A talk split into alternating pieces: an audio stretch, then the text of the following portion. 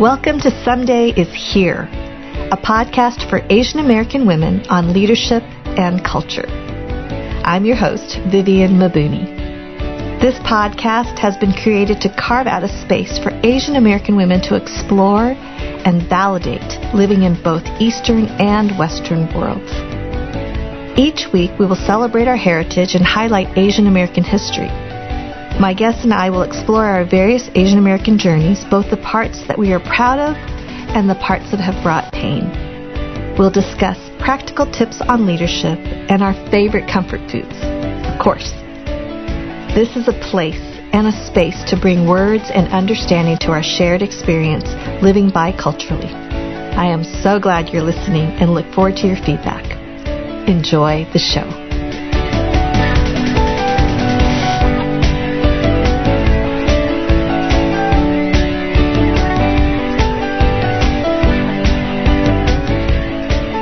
So excited for today's guest, Diane Dokko Kim. And I had the opportunity of meeting her in person earlier this year and was drawn to her instantly because of her warmth, her humor, her authenticity.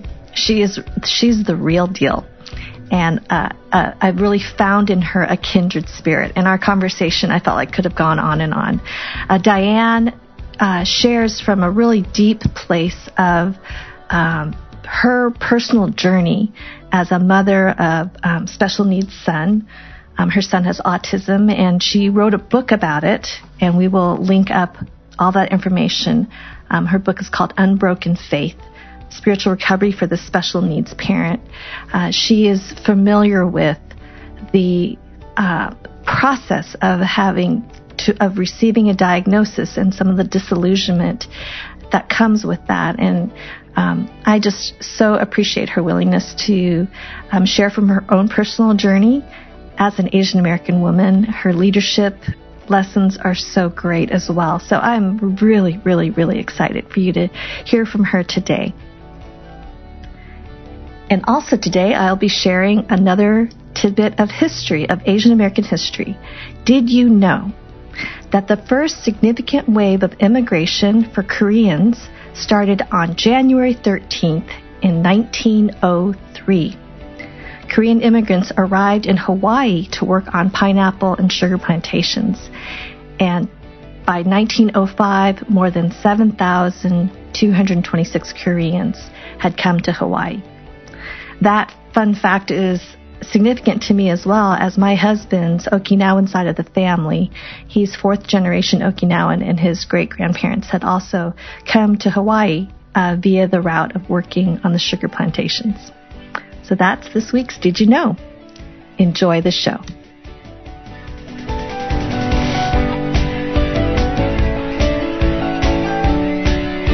Well, welcome back to Someday is Here. So excited this week to introduce to you my guest, Diane Dokko Kim. That's right. Is that correct? I said That's it right. correctly. Yes. And Diane is a is a vivacious, vibrant speaker and author, brilliant mind, and really a love for people that is contagious. And so, Diane, thank you for being on the show today. Thank you, Vivian. I am the one that's geeking out to be here in the space with you, so thank you. Oh my goodness. Well, for our listeners, maybe you could explain how we even know each other. Goodness, how do we know each other? I think um, several years ago when you were first starting out uh, with your first book, Mhm. um, I think we got connected uh, just by other Asian, like a, a reader or follower of yours thought that I should know you. And so I think that's how we got connected. Mhm. And then I just started following you because it was just so cool to find another Asian American woman that's actually publishing and that's actually speaking. And so that was such a rarity that I always kind of kept you on the radar. But that was like five years ago and you've gone through so much and you published your second book recently. And then when you put out that you're doing a meetup in Northern California, I'm like, oh, I got to be there. I've got to be there. Tracking this woman and it's thrilling to find another sister in this space. And so I've got to mm-hmm. physically be there. So that's how we got connected. Well, you know, what I've found, I think, you know, in Asian circles, typically it's like two degrees of separation. Yes. But there's something to be said about um, the kindred, the kindred spirit of meeting other either creatives or people yes. doing the same thing. And right. so I think when I met you, it was just like, please, could we have coffee soon? And will you just move to Southern California or I'll move to Northern California? I don't know. So anyway, I'm so thrilled. Well, I would love for our listeners to to get to know um, some of your story, your ethnic journey mm-hmm. um, as a Korean American, and I would just love you for you to share your part of your ethnic journey. Okay, just all the things. Um, so I'm Korean American. I consider myself a 1.75 generation, which means uh, we came, my family with my parents came to the States, and I think it was 1975 when I was three years old. So technically, I am an immigrant, but because I came when I was age three, I pretty much grew up, you know, in American culture, which is why I sound like this now. And mm. so um, I probably understand maybe 20, 30% of when my parents and grandparents speak Korean to me, but of course I'm speaking back to them in English. Mm. So that's, yeah, 1.75. And so that's a funky space to grow up in. In, in the one sense, I grew up raised very traditional, you know, Korean parents. Um, I learned to cut fruit, you know, for guests. But at the same time, like, I was my dad's firstborn, and he's fairly progressive. So even though he's a you know typical Korean American dad, immigrant dad, he's also very progressive. So he actually gave me a Korean boy's name. My Korean name is Tung. Tung. And it's just one syllable because my last name, my maiden name is two syllables in Korean culture. You know, you, you have three syllables. So he intentionally gave me a boy's name because he said, even though, even though my first child is a daughter, I want to raise her to be aggressive and assertive and to give her every opportunity as I would if she was my a first son. So wow. we, yeah, I kind of grew up with a funky duality. And so there's all the expectations of the Asian daughter and all of that. But then at the same time, I had some fairly liberal, progressive parents for uh, first generation Mm, mm. Yeah. So where did you grow up? Uh, I, so I grew up in Northern California, which there were not that many Asians back then. Mm-hmm. And so mm-hmm. most of the Asian Americans, Korean Americans I knew, they were all in Southern California where you are.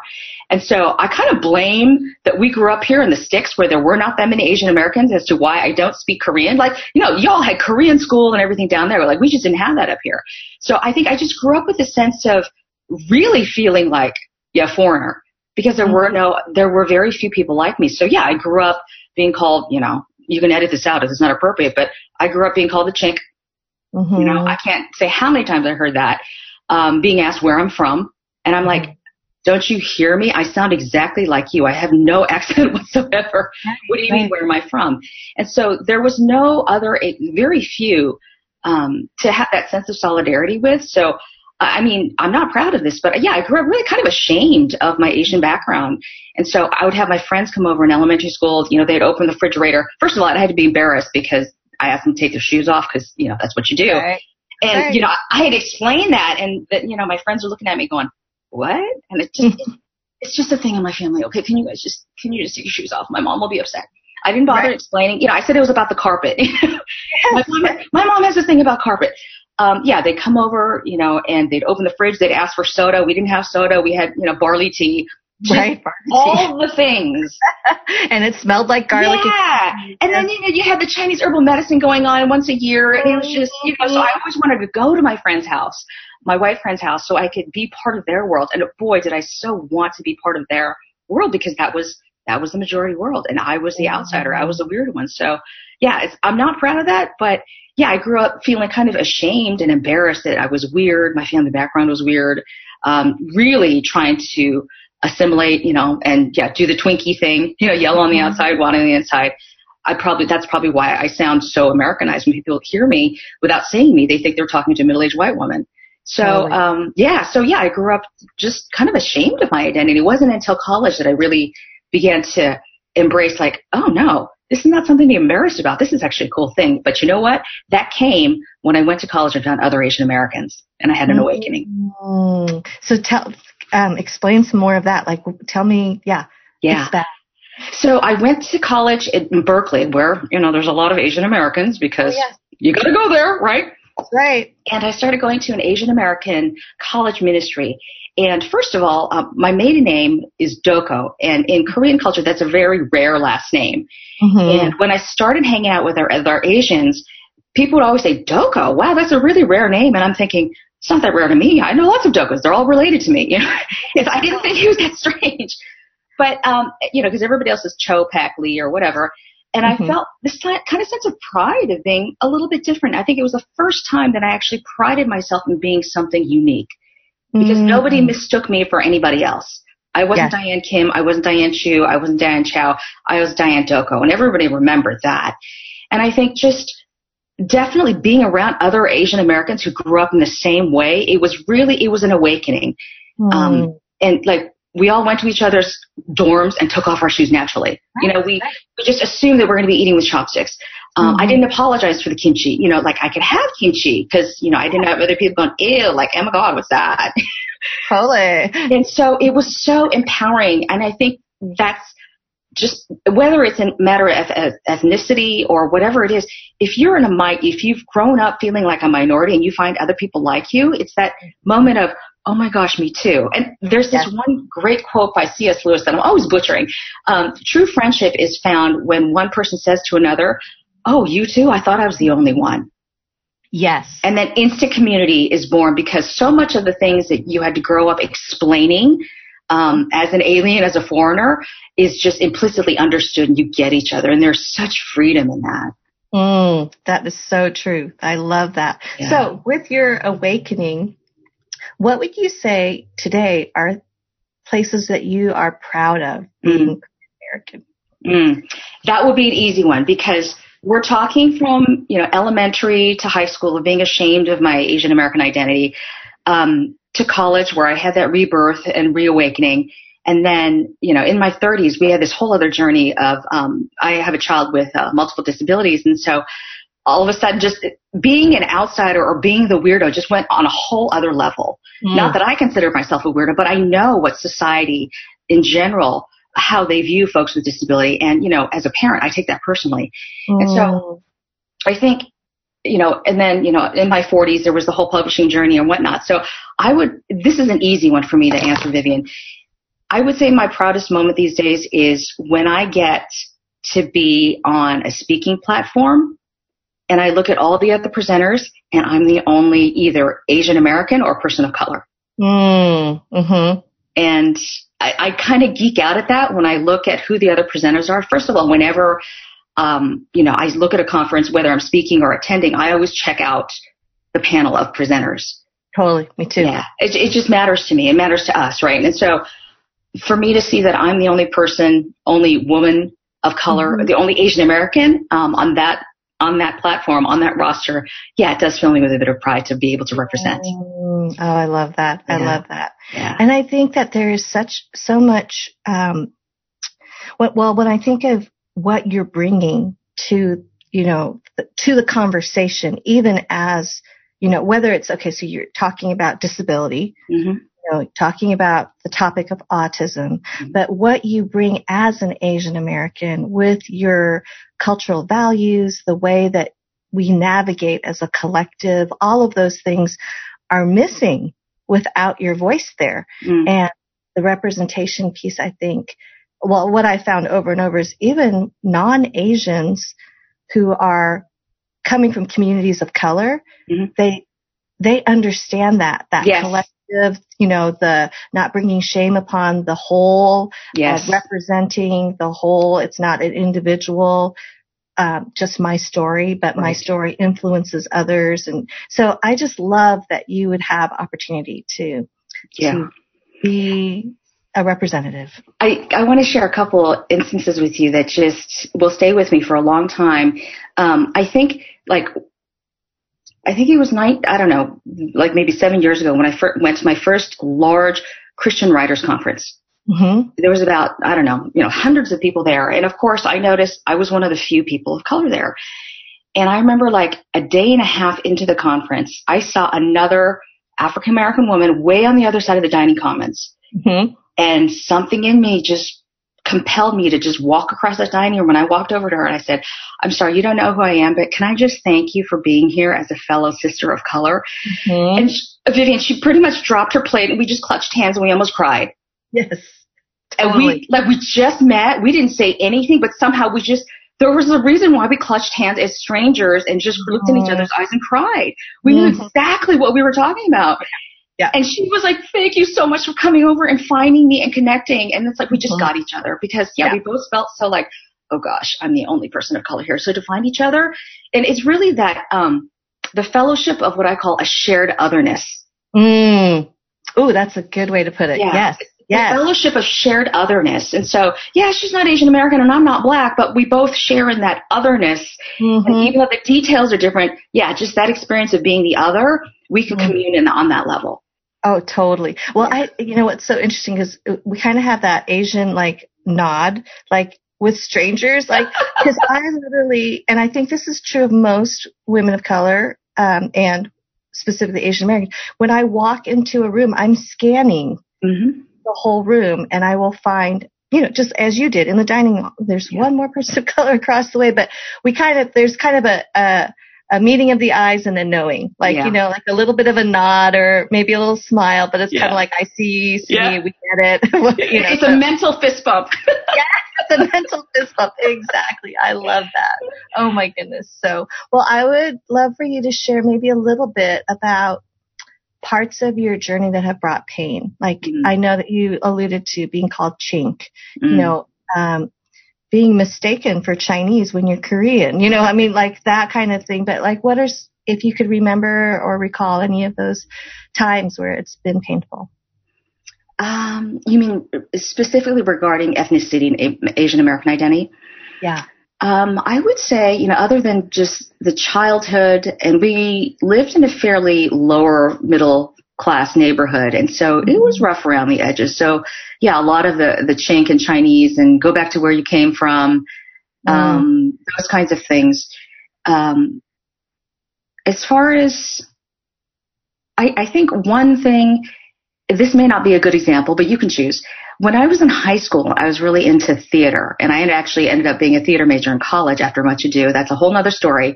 Oh, but, I love that. I yeah. love that. Way to break the stereotypes. Exactly. Okay, that's another, like, that was a, you know, pride, you know, beta mm-hmm. moment. Yes. Like, okay. I'm going to be an Asian American theater major. First of all, my parents let me. Yes, yes. Fist bump My to parents let me, you know, and this is after, you know, six years of college and meandering. I'm jumping around here, but yeah, I went to college and I thought I had, I was obligated, socially, culturally obligated to be, you know, doctor, lawyer, engineer, or get my MRS degree. That's pretty much the only options, you know, in, in the motherland. Um, and so I went through all these other majors like Asian American studies and psychology, basically all the humanities. But deep down, I always wanted to be what I wanted to be. And I was I was born to be a theater major. I want, that's what I wanted to mm-hmm. study. And so I did terrible. I was a terrible student. I got an academic probation. So atypical Asian, right? I almost got kicked out of school. And so, you know, I finally had my come to Jesus moment. I said, Mom, Dad, I know it's been six years of college or whatever it is at that point, but I want to be a theater major. I love it. And my dad, being as progressive as he was, said, why didn't you do this from the beginning? and he was like, we always knew in high school that this is what you wanted to do. So we were surprised when you did all these other random majors that we can't pronounce. We always knew that this was your passion. So we wish you could have saved time and our money sure. and, and, just do this because that's how God wired me. So anyway, that's a whole other thing. But I would say, going back to your original question of a pain moment was in high school, I auditioned and almost got the lead role mm-hmm. in my senior year, but I didn't fit the type. Of course, it, most roles are for the blonde, pretty ingenue, and I'm this four foot eleven and three quarters, five feet with hairspray or gel. stocky little Asian girl, and I didn't get the role. But the director pulled me aside afterwards because he felt really bad. And he says, "Diane, you're actually the most, you're the best dancer, you're the best singer, you're the best actress, but you don't look the part." And the counterpart he was like, you know, six foot two or whatever. So we would have made a funny dance, you know, couple. And so I remember I came home. My mom remembers this to this day. I came home so enraged and so feeling this is so unjust that I put a hole through the wall. Wow. I put a hole through the wall and my mom remembers that to this day. And I'm like, why was I born Asian? Why was I born short? Why can't I be like everybody else? This is such a liability. I even have the ability, the director even verified that, but because of my packaging, it has worked against me. Wow. So I think that was probably one of the most painful parts about why was I born this way? Yes, yeah. totally. I can actually relate because my dad, I don't know you, this is, you know, this is our coffee conversation, Diane, yeah. but my dad was a theater professor. Oh! so he, uh, produced and directed for the Colorado Shakespeare Festival. He How uncommon, especially for your dad's generation. Know. So I went to all the Romeo and Juliet rehearsals. I, yeah. as, as a nine year old, had the entire play memorized. Yeah. I was spotting the actors on their on their lines, you know, because I knew it back and forth. Yeah. And then I remember when he drove, we were driving home from rehearsal, and he just said, "It's too bad you'll never be Juliet because Exactly, Viv. You know. Yeah. And so I remember that um, as that moment of realizing, okay, because of how I look, mm-hmm. it doesn't matter if I know the lines. Right. It's really that so that's why to me representation matters is mm-hmm. so important to see on screen or wherever on the stage or you know doing the things that it just it is so so deeply matters to me yeah. i think. And what a year are we having in mainstream media as asian americans okay? Oh yeah. Someday is now vivian. It is now diane. We are we so are amazing. I just love that. So well, part of our the podcast someday is now is about leadership. Yeah. And I, you know, just knowing parts of your story, but knowing that you have been involved in various levels of leadership, you and your husband. Mm-hmm. And I would just love for you to share with listeners um, one of your leadership principles that you kind of navigate life mm. through by whatever. Gosh, just, just one, huh? Or a few if you okay. like. I mean, you're I'll give you a bunch and you pick. You okay. edit out, Aaron. Um, I think one, gosh, so, you know, the last 20, 30 years have all been about leadership and discipleship and mentoring and harsh mm-hmm. lessons learned. So it's hard to pick just one, but, um, let me start off at the beginning. I'll give you the conclusion at the end for this particular story.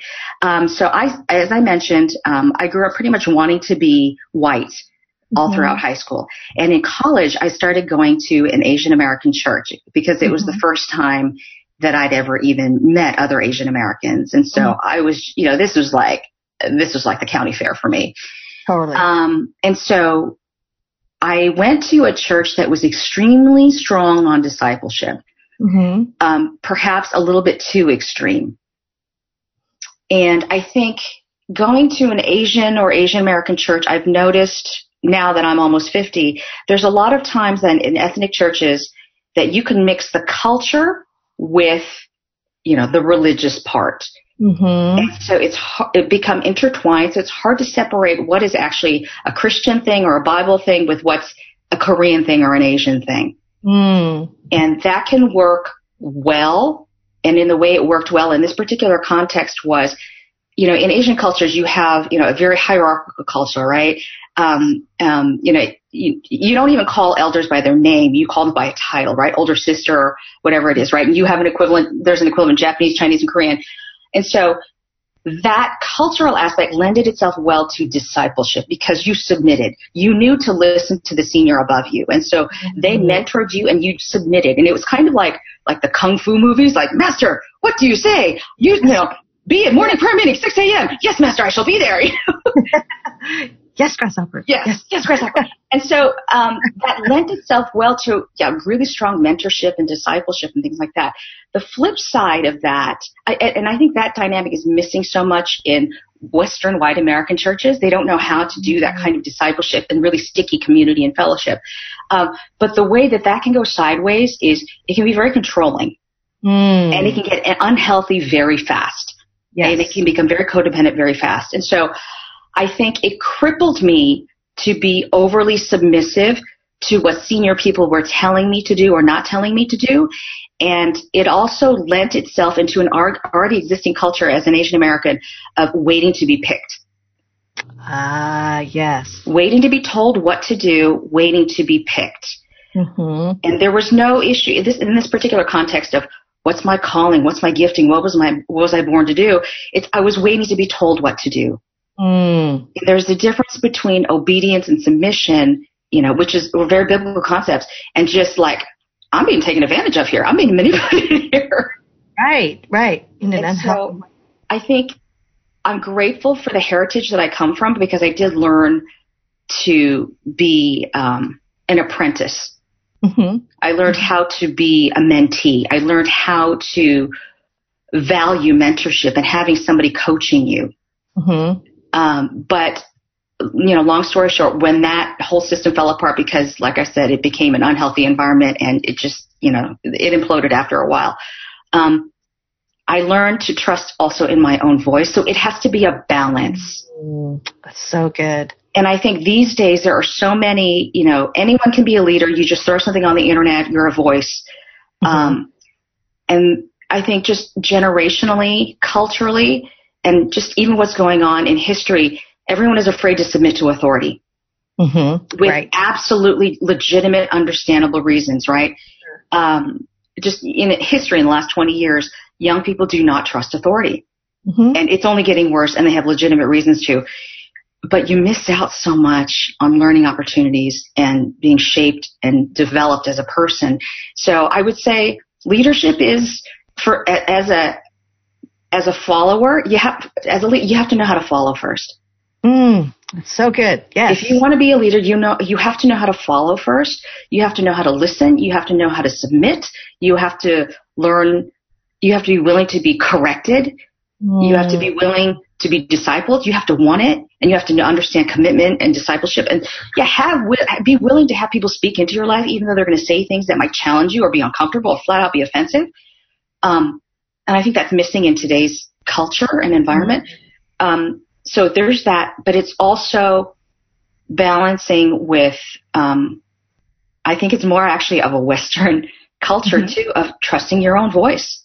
Yeah. Yeah. Trusting your, and not being a doormat and being intrepid and listening, you know, marching to the beat of your own drum. And that goes counter to my heritage, my church heritage and my cultural heritage of just being a follower and being told what to do.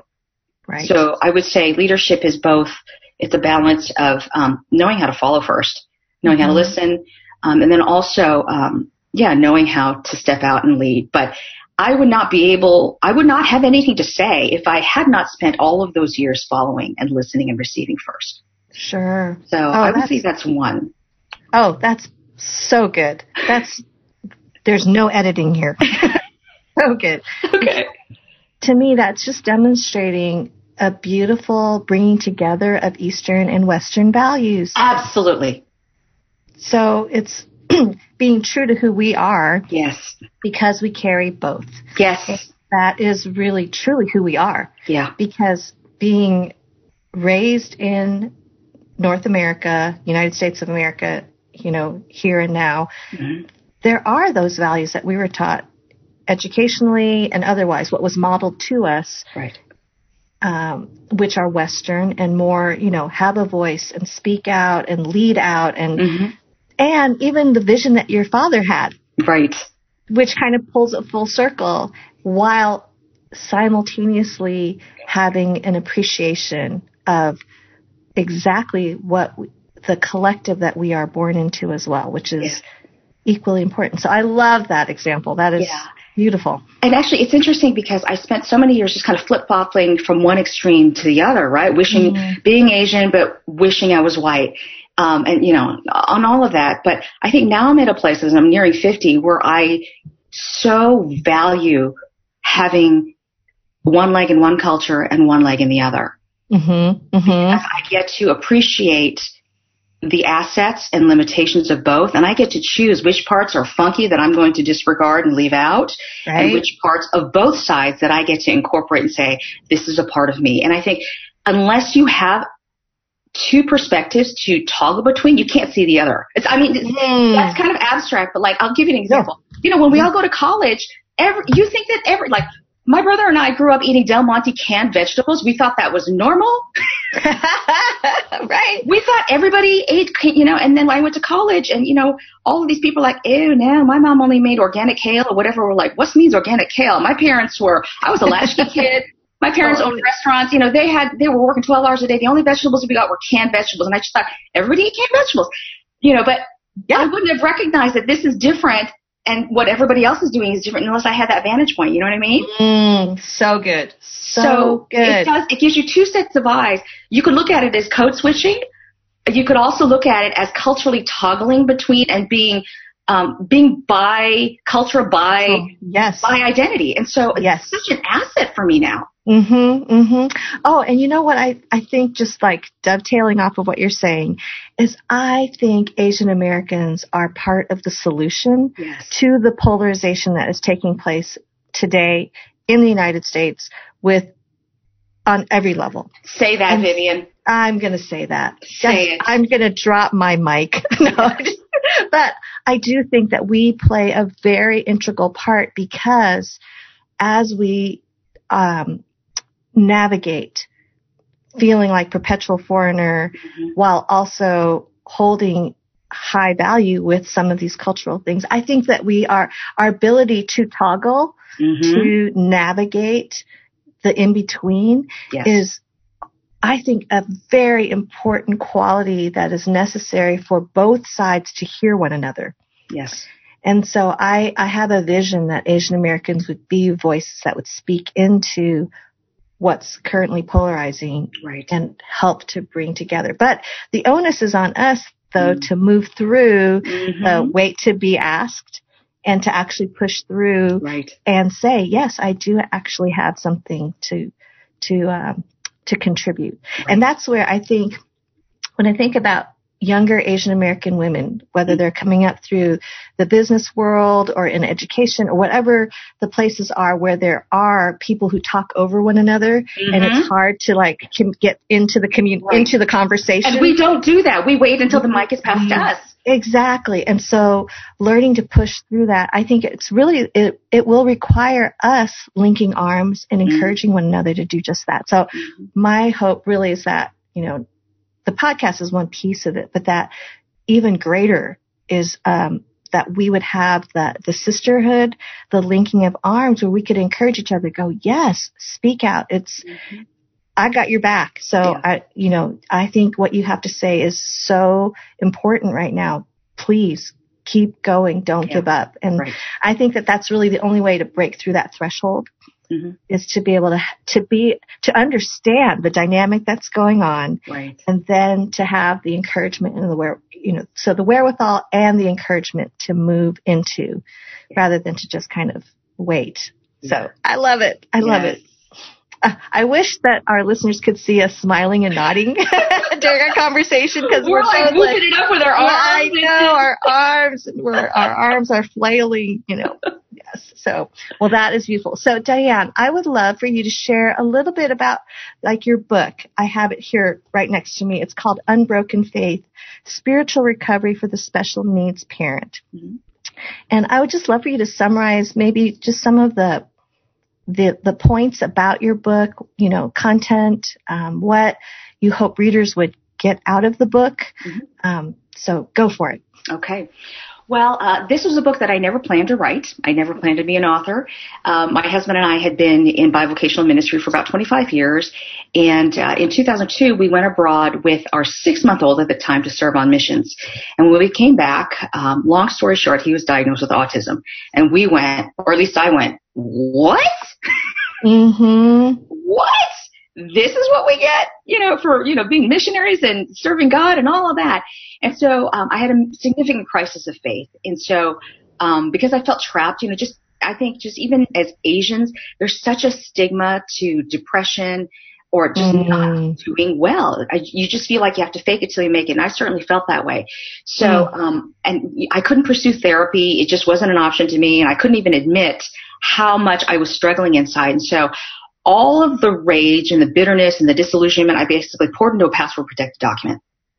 Mm. And I pretty much did business with God and business with the Bible. Like, I don't even know if I believe in this stuff anymore.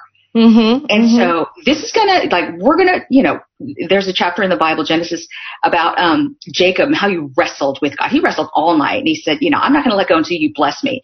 And so for me, that was my Jacob experience when I said, okay, you know what? I am not going to let go until you answer some questions. you know, it, I, and I pretty much threw down with God. I said, if you're real, how could you let this kind of stuff happen? I even mm-hmm. believed in you. I even went to the other side of the planet for your sake, for your name, and you let this happen. So, you know, how could you let this happen? Why us? Why me? Are you going to fix it? And if you're not going to fix it, how do I even believe that you're real anymore? And what does the Bible have to do with this? Wow. And so, in a way, it was a, it's not really a book about disability or being a special needs parent, but it's how do we all respond when we get crippled by life? Mm. When something hits us, because we are all residents of a broken planet, at some point, something's going to mess you up. That's right. And whether you believe in God or didn't, it's going to make you point to the skies and go, what the heck? Right. Or you could double hockey sticks. Yes. what? That's H E double L. And so, you know, there's a verse in the Bible um, that says the Word of God is living and active. And I mm-hmm. went, no, it ain't. Right. this is a book that's 2,000 years old. What does this have to do with special needs parenting? You know, right. God, if He exists, you know, he's an omnipotent God. He snaps his fingers and ho, the universe appears. Me, I'm down here struggling with health insurance and with the school district and, you know, my kid and all of that. Like, he don't know nothing about this. How is that relevant? And so for about five years, I just wrestled. Um, mm. and, you know, all of the questions I wrestled with God and the Bible actually truly did become living and acting, gave me answers to every one of those core questions that I believe that we all have, whether you're wrecked by disability, divorce, disease, whatever. Sure. Um, we can all have the same solution and the same hope. And so um, that's what this is about. It's about biblical answers to the core questions when we all get disabled by something. Ooh, that's so good. Oh, well, I hope listeners will definitely pick up the book and read because I, I agree. The longer, each time I circle the earth or whatever, how do they say that again? Um, every birthday you circle the, the sun. Yes, every time. yes. You're looking at me like, what are you talking about? I'm like, English is my second language. I mix up my metaphors all the yeah, time. I don't know. out when it suits us, right? Yeah, seriously, right? So anyway, so circling the sun, you know, but every time I circle the sun again, but the longer I live, yeah. the more that I see that we, none of us live our plan A. Yeah. And I think a lot of times the exact response that you had, mm-hmm. you know, is so natural. And I love that God is bigger than those feelings. So he, we don't have to get all cleaned up to come and wrestle with him like you're talking about. So I'm really excited about mm-hmm. your book and um, and all that you're doing to be a voice in this time um, for special needs parents. And you know, I just I and I know that there's so much more that you bring than just being a special needs parent. You know that there's there's just much more to that. Okay, so mother of two sons. Mm-hmm. Um, in light of this Eastern, Western, bicultural, Asian American, Korean American experience, if you were to have one thing that you would hope that your sons would pass on to the coming generation, what would what would that be? This might sound cheesy, but I pray that my sons would grow up to be just like their father, my husband. Mm.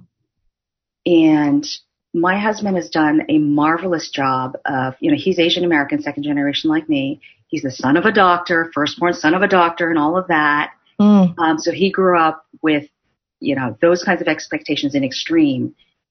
And he also has done a marvelous job of, just like Asian American women, we straddle two worlds and sometimes have conflicting expectations. Yes. Um, or it feels like double the expectations, right? Yes. Of yes. Appeasing both worlds. He too has done that. And sometimes the expectations and the burden on men and fathers and leaders is, is just categorically different. Mm. And so my husband, to his credit, has done a marvelous job of reconciling I guess, cultural or, you know, secular expectations of what a successful man is supposed to be. Mm. In that he's, he's, yes, he's absolutely very successful in his career, but he puts his family 1st mm-hmm. So to him, his order, ranking order is God, family, and then career, you know. So yeah. God, ministry, serving other people. And so he toggles so well the world's expectations of him, but then what his family needs, and that's always going to be the priority. He he's a man of integrity, but at the same time, he's a man of compassion. Mm. And as much as he prioritizes his family first, he's a leader and he's a he's a servant leader. There's that you know paradox again. Mm-hmm. And so he models so many dualities so well of being a leader, but being a follower, being a servant, um, but being a leader, being uncompromising when it comes to integrity and principle, being so empathetic, and compassionate, um, knowing how to be a man. He's like the alpha man. If you've ever seen a picture, I, I, I nickname him the hot Asian male. He's a hot Asian male. He's a hot middle aged Asian male. Um, and it's funny because he's actually a pretty good looking guy. And so people say, oh, he looks like, you know, all the aunties at church would say, oh, he's like the Korean Richard Gere. And I'm like, yeah, he's a pretty woman, right? and I'm so not. But anyway, I totally digress. But, um, yeah, he, he balances so many worlds well. Mm. So many worlds well. Um, about what it means, the expectation to be a dude, a man, an alpha male, and he looks like that on the outside, but he has such a tender heart for people and for suffering. Um, mm. So yeah, that's a delicate balance, and I don't see that many men do that well these days, and it's so necessary. Like that's a man. Mm. that's a man that the world can respect, and that his family absolutely respects and admires as well. And I think if you you can command the respect of both worlds, your private and your public, you're doing it right. Wow, that's yeah. so good. You know, it's so interesting because I think about um, how often there's been a lot of wounding as I've mm. met with Asian American women over the years that yes. uh, the absent father, mm-hmm. you know, the father who provided but never was there emotionally. Correct. You know, there's there are some father wounds, mm-hmm. think, and very real ones and understandable ones. Yes. There's just been a lot of hurt. So anytime we can celebrate good men, yes. I think it's just so good to know that there are there are those good men and yeah. and um and we are to celebrate them too. Yeah. So when when I think about, you know, a podcast for Asian American women, excuse me, I, it is all about, you know, having us have a place, a a, um, a voice, you know, a, an an environment to be able to express our challenges and all of that. But I think what you're bringing in here is so is equally important. Yeah. That there is a whole journey that Asian American men go through. And the more we as Asian American women can understand some of mm-hmm. those challenges and the tensions and the, and give appreciation mm-hmm. to the nuance because it is hard to do well yeah. because they really are very different values that are coming together. Right. Um, I think that that's really, really important. So I'm so glad you brought that up. Yeah. Can I give you just one example? I think that's relevant here, especially is um, you know, in Asian American culture, it's the man that's the primary breadwinner. And, you know, in Korean, t- traditionally the wife is called chipsaram, which means literally house person. Chipsaram is literally translated house person. house person. And that's a traditional role. And that's a traditional, you know, model that he grew up under as well. Um, and yet he's married to a woman who travels the country and speaks and does, you know, all of this kind of public stuff. Mm-hmm. Um, and it would be perfectly understandable if he had a difficult time with that. Mm. But again, that's that duality that he has balanced so well. Um, mm. Um, it's funny. There was an article in Christianity Today that came out recently about husbands of you know Christian famous authors and speakers. Mm-hmm. And as I re- and they so they interviewed all of these spouses of women who you know are in the public realm. Um, you know how they manage, and most by and large, the pattern is the man was like, you know what, God set this woman up to do something. I don't want to get in the way and my job is to support her and let her be all that God intended her to be. And as I was reading this, I'm like, this is exactly what Eddie does for me. And so I was just so thankful.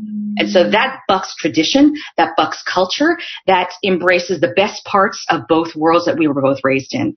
Right. Oh, that's so good. Well, Yeah. I look forward to meeting Eddie one day too, and Yeah. your sons. That will be such a such a fun thing. Well, how can my listeners connect with you, Diane?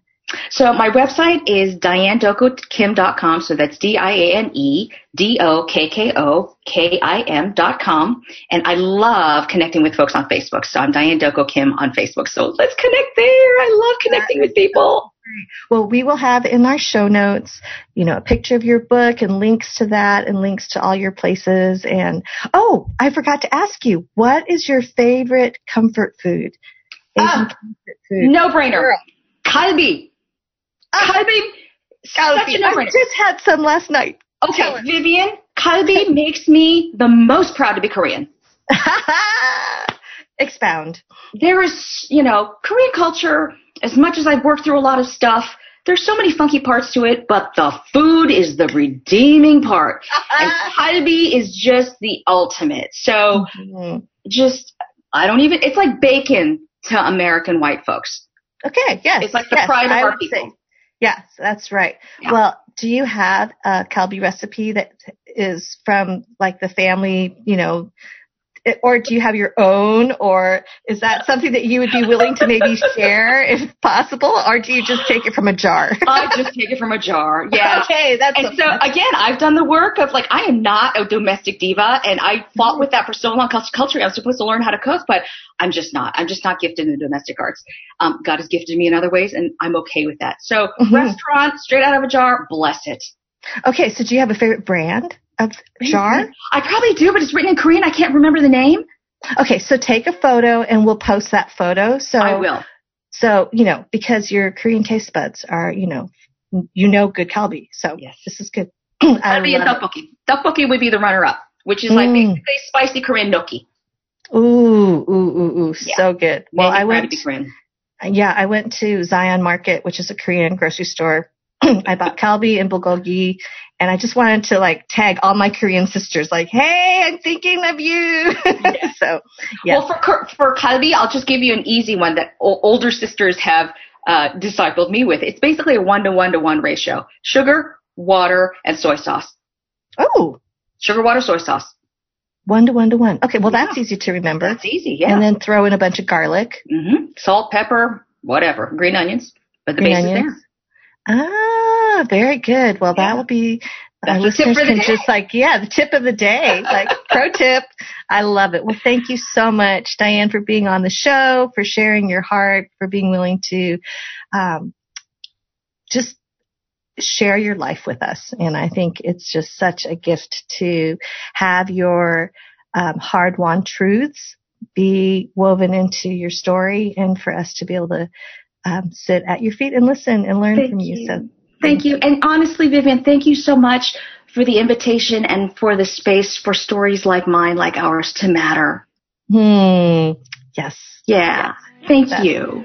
Oh my goodness. Well, everyone connect with Diane and um, we will be back in the following weeks with even more wonderful women like Diane. So stay tuned. Thank you for joining us this week on Someday is Here. If you've liked what you've heard, please take a moment and subscribe to the show so that each new episode automatically downloads to your device every week. And thank you for sharing this podcast with your friends. We would love for you to rate and review the show so that others can find out about us.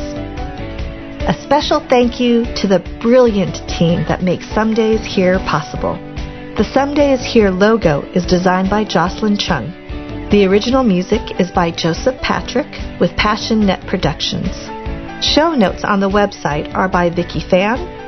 The sound engineer is Aaron Kretzman. The director of design and website designer is Kenny Wong. And the executive producer is Chantel Reynolds. Have a great week, and we look forward to you joining us again for another episode of Someday is Here.